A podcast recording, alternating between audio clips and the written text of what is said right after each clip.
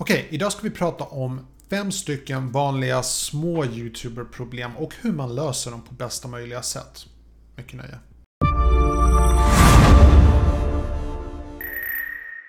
Hej och välkommen till min kanal. Mitt namn är Tommy och jag hjälper dig att bemästra social media idag. Om du är ny här, glöm inte att hashtag nyprenumerant så jag kan välkomna dig ordentligt. Lite kort om mig själv. Jag jobbar som konsult, jag hjälper små och stora företag att utvecklas. Och jag har en akademisk bakgrund inom marknadsföring så jag vet lite grann om vad det är jag pratar om. Anledningen att jag nämner sådana här saker är för att ofta så är det folk som kritiserar mig för de frågar vad vet du om marknadsföring? Och så förklarar jag att jag har en akademisk bakgrund inom marknadsföring. Jag vet exakt vad jag pratar om.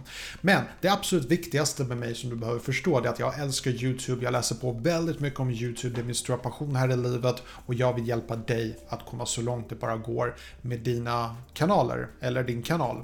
Så vi sätter igång så fort som möjligt här. Eh, små YouTube-problem, vad jag menar med det, det är problem som är väldigt vanligt för små YouTubers. Varför de är små och inte stora.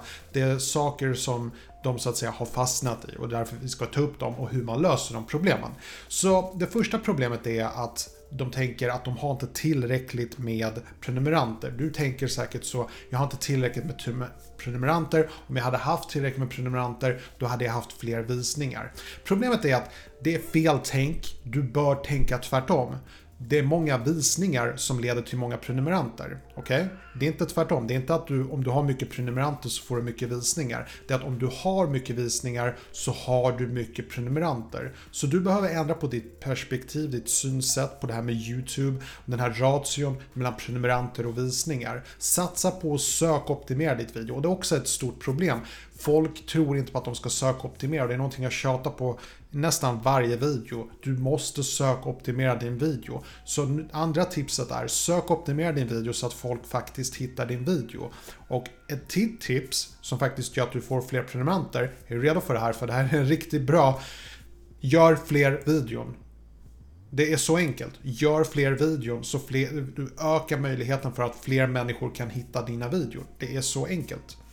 Eh, det tredje tipset och problemet som jag skulle vilja prata om det är det här att man tänker att man har inte många prenumeranter men man har många som tittar på ens video. Eller tvärtom, man har mycket visningar men inte mycket prenumeranter och så vice versa.